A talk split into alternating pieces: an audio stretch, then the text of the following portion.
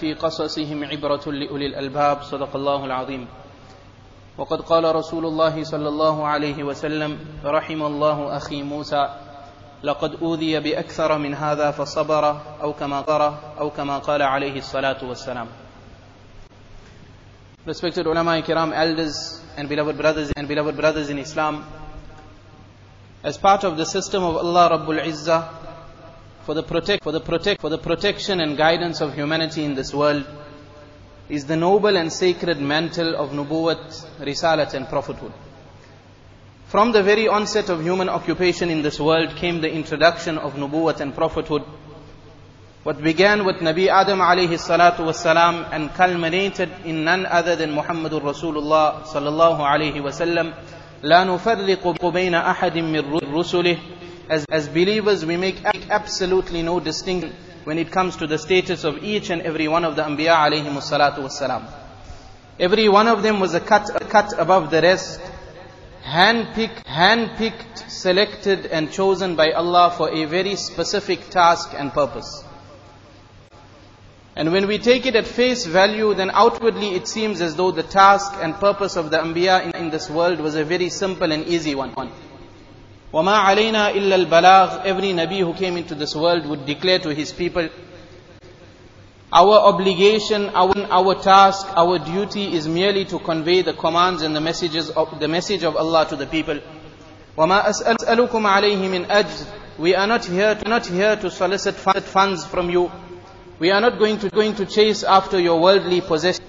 In ajriya illa ala rabbil alameen. Our reward and recompense is with Allah Rabbul, Allah Rabbul Izzah Himself. Yet when we dig deeper, we will understand and realize that in reality, the task of the Anbiya was a very complex one. Because not only were they tasked with verbally conveying the message, the commands and the prohibitions and the prohibitions of Allah to the people. But these, these chosen men of Allah were required to become living examples of the deen and the shariat of Allah in this world. world. And that is why when Rasulullah sallallahu alayhi wasallam, alayhi wasallam was questioned, Ayyun nasi ashaddu bala'an. From all of Allah's creation in this world, who will be tested the most severely? Then without hesitation the answer came, Al-Anbiya, thumma al-amthalu fal-amthal. It will be the best of Allah's creation, the Anbiya alayhi salatu wassalam. At times, not just the Nabi himself, but his immediate and extended family and friends who were put through various challenges and challenges and difficulties in their lives in this world. What was the goal? What was the purpose? So that their lives and incidents would become a lesson for the ummah till the day of Qiyamah. And therefore, as reciters of Kalima La ilaha illallah Muhammadur Rasulullah, part of our aqidah, of our aqidah and belief system is that not only, not only do we love, honor and respect, respect, respect each and every one of the, every one of the Anbiya alayhi, alayhi salatu wassalam, but together with this we allow ourselves to take lesson and guidance from these selected men of Allah. لَقَدْ كَانَ فِي قَصَصِهِمْ عِبْرَةٌ لِأُولِي الْأَلْبَابِ Quran very clearly, it's undoubtedly, without any doubt, certainly, in the, in the in the incidents of the Anbiya alayhi salatu wasalam are great lessons for the people of intelligence. And when we look into the vast galaxy of alayhi salatu wasalam, one Nabi stands out as having a very strong link and, con- and connection with the Ummah of Rasulullah sallallahu alayhi wasallam. That Nabi whose, whose, name, whose name was mentioned the second most amount, most amount of times in the Quran was Nabi Ibrahim alayhi salam. But twice the number of times, if not more, is the incident of Nabi Musa alayhi salatu wasalam, and perhaps his link with this ummah can be gauged from the incident of Mi'raj when Rasulullah sallallahu alayhi wasallam passed through the various heavens. And he, and he, and he met, met, met different Anbiya alayhi salatu wasalam. It was Nabi, Musa who requested him and advised him, go back to Allah and ask him to reduce the number of ummah. And that is why when Rasulullah sallallahu alaihi wasallam underwent persecution from his people, what did he say? Rahimallahu akhi Musa. May Allah have mercy on my brother Musa. لقد أوذي بأكثر من هذا فصبر. His persecution his torture and torment at the hands of his people was more severe than mine. Yet he exercised patience in the face of these adversities. I will draw inspiration from this and I will also exercise patience. And therefore spread throughout the entire Quran Kareem different ajza, different chapters, different surahs. We find the incident of Nabi Musa alayhi salatu wasalam at times narrated with brevity and at times in great and minute detail. In the 20th juz of Quran, Surah Al-Qasas, Allah Rabbul Izzah takes us through a major portion of the life of Nabi Musa alayhi salam. What began as an infant in the lap of his mother and culminated in his meeting and subsequent destroying of Fir'aun and his magicians. And undoubtedly the purpose, the objective, the goal is that the entire life of Nabi Musa can become an example for you and I. Mufassirin have written, why was Nabi Musa chosen? Because those challenges that he and his people had to undergo would be the very same challenges that the, the Ummah of Rasulullah sallallahu alaihi wasallam would face. In other words, the solutions to many of today's problems can be found by and large in the life of Nabi Musa alayhi salam. Nevertheless, respected brothers and elders, the circumstances surrounding the birth of Nabi Musa are well known. Fir'aun, the ruler of the time, a tyrannical ruler, sees a dream, and in this dream he sees that his kingdom will be destroyed at the hands of a child born to the Bani Israel. And as is the case with any person who rules through power and force, he becomes edgy, he becomes afraid, and in a state of panic and frenzy, he issues a royal decree that every alternate year the male children born to the Bani Israel are to be executed. Allah's system, system, system, Allah's plan is such that Nabi Musa alayhi salam's mother conceives and gives birth to him in the year where the royal decree was to be fulfilled. Naturally, any parent and more so a mother she becomes afraid, apprehensive, worried about the safety and security of her child. Allah inspires the mother of Nabi Musa. Two commands are issued to her. وَأَوْحَيْنَا إِلَىٰ أُمِّ مُوسَىٰ أَنْ أَرْضِعِيهِ The first command is a command that is completely logical. The wisdom each and every person can understand. And in fact, that which conforms to human emotion. Allah says we inspired the, the mother of Nabi Musa to begin breastfeeding her child.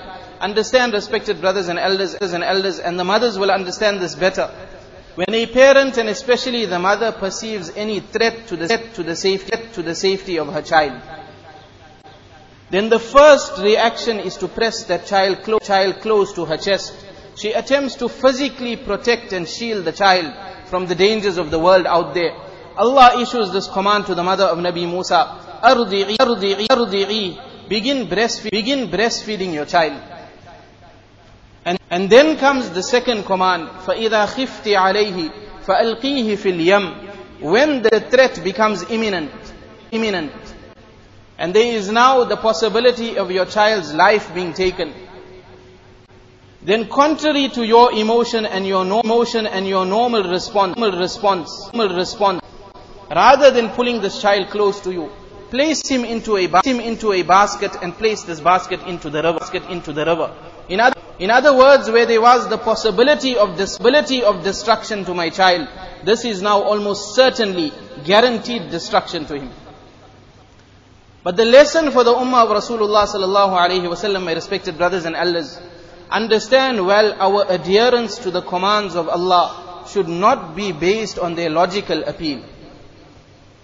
There will be those commands and prohibitions of Allah whose logic we can fully understand and whose wisdom we can fully appreciate. Why should I give charity? Why should I respect the elderly? Why should I have mercy and care to the young ones in our community? But then there will be those, commands and prohibitions of Allah whose wisdom escapes our logic.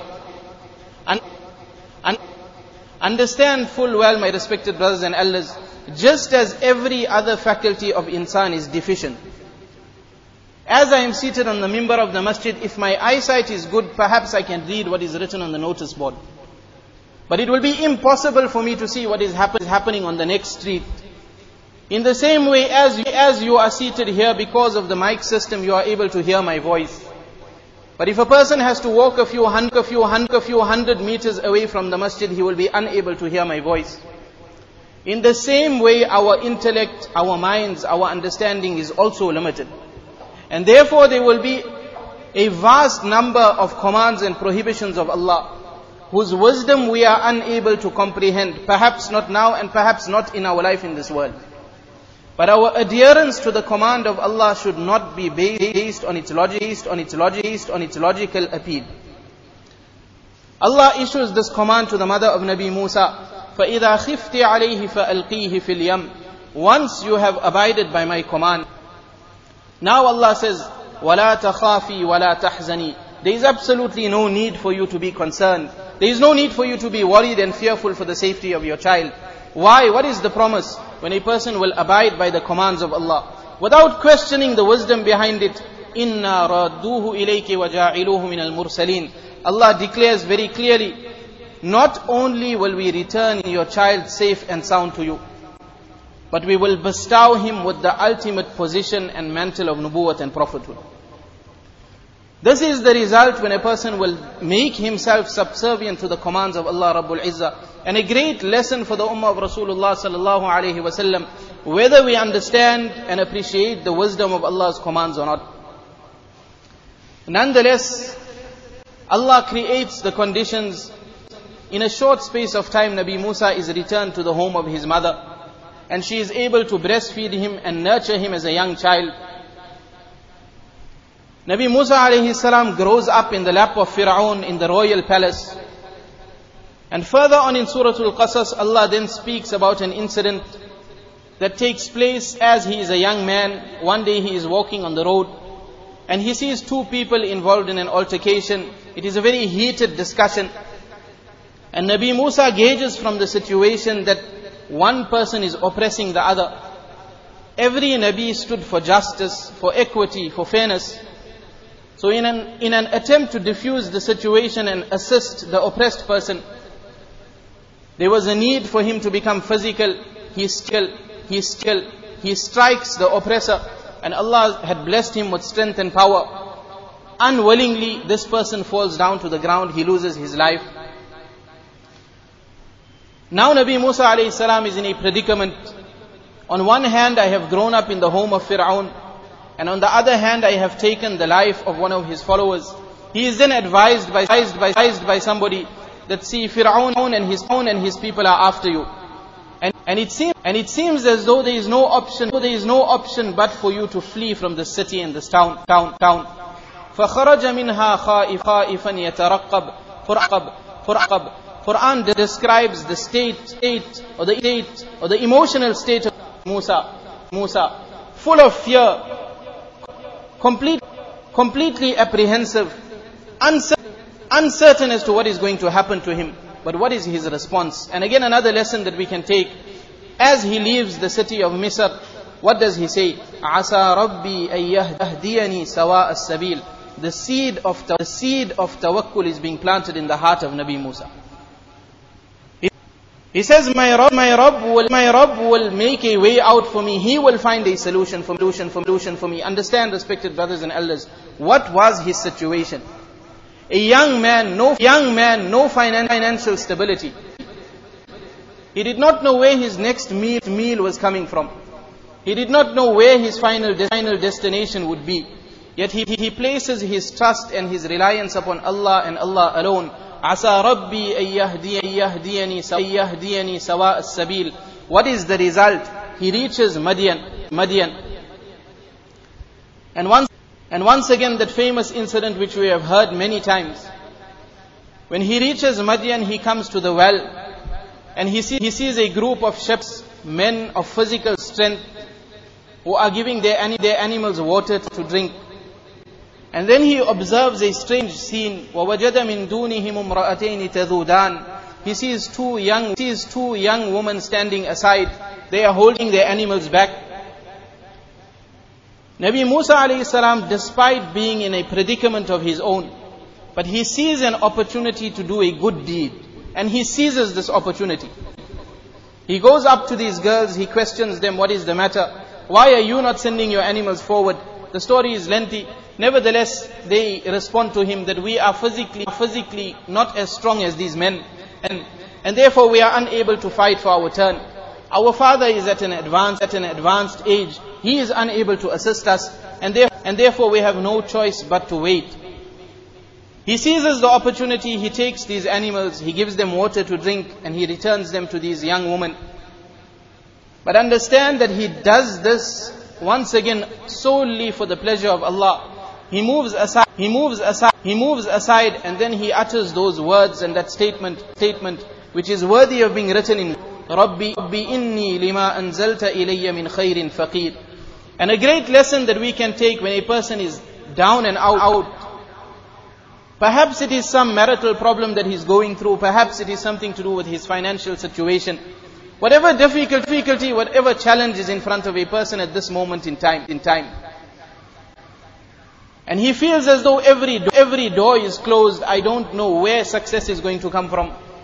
There's, there's, there's, there's no way out for me. There's no escape route for me. Then the golden words of Nabi Musa alayhi salam, Rabbi inni lima, lima anzalta ilayya min khairin faqir. O my Rabb, whatever goodness you send down to me, I will accept it. I am accept it. I am completely in need of your assistance and your help. Once again, tawakkul, he places his trust and his reliance upon Allah. What is the result? In a short space of time, one of these two young women come back and on this point I would like to digress my respected brothers and elders. Mufassirin have mentioned a very important point. That in just two or three lines of this particular surah, Allah has described an attribute of these young women. وَوَجَدَ مِن دُونِهِمْ امْرَأَتَيْنِ تَذُودَانِ Allah first references the point of haya, bashfulness and modesty. When Nabi Musa arrives at the well of Madian, of Madian, he finds these young women standing aside from the men. They knew fully well, well that they were unable to go forward. Yet they, yet they did not intermingle and mix with the men. And thereafter in clear terms, Allah declares, فَجَاءَتْهُ إِحْدَاهُمَا تَمْشِي عَلَى اسْتِحْيَاءٍ from the thousands and thousands of adjectives, adjectives and descriptive words Allah could have used to paint the picture of this young woman coming back to Nabi Musa, to Nabi Musa. What does Allah decide to mention? To mention al in the attribute of haya, bashfulness and modesty. Understand, respected brothers and elders, the greatest attribute of a woman throughout the history of Islam. Open the books of Sirah, open the books of Islamic history and we will realize that those, those believing women of the past prided themselves on, on their haya and their modesty. And that is Rasulullah sallallahu alayhi wasallam are clear. The warning is very severe. Al-haya'u wal-imanu qurina jami'an. Modesty, bashfulty, bashfulty, bashfulness and iman have been linked together. إذا رفع أحدهما رفع الآخر if one attribute has to be taken away from the heart of a person. In other words, if he will lose the attribute of bashfulness and bashfulness and bashfulness and modesty, then very shortly the attribute of Iman will also be taken away. And together with this, my respected brothers and elders, and this is something that has to be said. On one hand, the obligation that our women folk have to take care of their modesty and their haya. But equally so is the obligation that you and I have as husbands and as husbands and as fathers to protect the haya, the haya, the honor and the integrity of our women folk. The, warning, the warnings in the ahadith are very severe and stern, stern. That man who will not be protective over his female family members, his wife, his young daughters who are growing up, who are growing up. Then Nabi, then Nabi alayhi, then Nabi alayhi salatu wasalam declared, or, or rather, or rather distance himself from such a person. He, he is not from amongst us. Nevertheless, Allah speaks about the haya, Remember, these are two young women who are the daughters of Nabi Shu'aib alayhi salam. One will go on to become the wife of Nabi Musa. Yet the attribute that, that stands out is their haya and their modesty. Nonetheless, he does this good, this good deed. He assists them, assists them. He sees an opportunity and he, and he seizes it. Allah repays and rewards him and rewards him Nabi Shuaib alayhi salam invites him home. And here he hands over his daughter in marriage to Nabi Musa, where he had done a good deed for Allah's pleasure, not hoping for any worldly recompense. Allah now re- rewards him not only in this world but in the hereafter as well. Amongst the Salafus Salihin, there was a person by the name of Qadi Abu Bakr al-Ansari, and his incident, perhaps we have heard it before, very similar to the story of Nabi Musa. He describes his own situation as a young student in Makkah Rama. He says, I was on the brink of poverty. I did not know where my next meal was going to come from. And one day as I exited the haram of Makkah Mukarramah, on the side of the road I saw a purse that was lying on the floor. When I opened this purse, I realized this purse, I realized this purse, I realized that there was a necklace made of very valuable pearls. But rather than thinking of my own financial situation, immediately my mind went to the owner of this necklace. What difficulty, what inconvenience he must be undergoing. So I make every effort to try and find the owner. And he says, as I am walking along, I see an elderly gentleman, distinguished, and he is busy describing his situation to the people around him and explaining how he lost a necklace. So I go up to him and I hand this purse over to him. This elderly man then says to me that I had promised a reward of 500 gold coins to that person who will find this necklace. Abu Bakr al-Ansari says, there was an internal conflict raging within me. On one hand, my financial situation, and Allah knew how desperately I was in need of those funds. But on the other hand, my thoughts went to the pleasure of Allah. And I realized that I had done, I had not done anything to earn this money. Therefore I refused and I said to him that you are, you, are, you, you, you can keep this necklace of yours and you can also keep the reward, I am not in need of it. Nevertheless, this elderly person takes the necklace, he goes back home, Abu Bakr al-Ansari continues studying in Makkah Mukarramah. He graduates. And a position to become the Qadi of a certain town, town opens up. Mashwara is made amongst, Mashwara is made amongst his teachers and they decide to send him to that town. So he says, we board the ship. It is a very stormy night. And Allah's decision was such that the ship capsizes. I don't know how many survivors there were. But my eyes open after what seems like days. And I realized that Allah had brought me to the safety of, a, of an island. And when I open my eyes, I see the minaret of a masjid and I make shukr to Allah that, that you have brought me amongst the people of Iman. The story is very lengthy. They invite him to take rest in this town.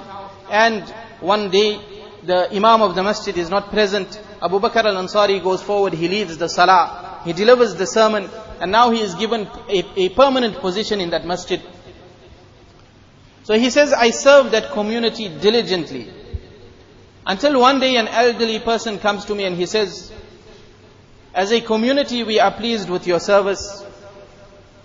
But we understand that a person, that a person cannot go far in life without, without a life partner. There is a young girl of good morals and akhlaq and I would like, she is in my care, I would like to hand her over in marriage, marriage to you, marriage to you. So he accepts the proposal of this elderly man. The nikah is performed and he is taken to, to the house of the to the house of the bride. He says when I he says when I entered the room and my bride came towards me, immediately my eyes fell on the necklace that was around her around her neck. And when she sees me staring at it, she says, that there is a very strange story behind this necklace. You see, this necklace belonged to my necklace belonged to my father, father, rather belonged to my mother. And when she passed away, it was one of the most prized possessions of my father. On one occasion, he went to Makkah Mukarramah for Hajj, and he misplaced the bag with this necklace in it.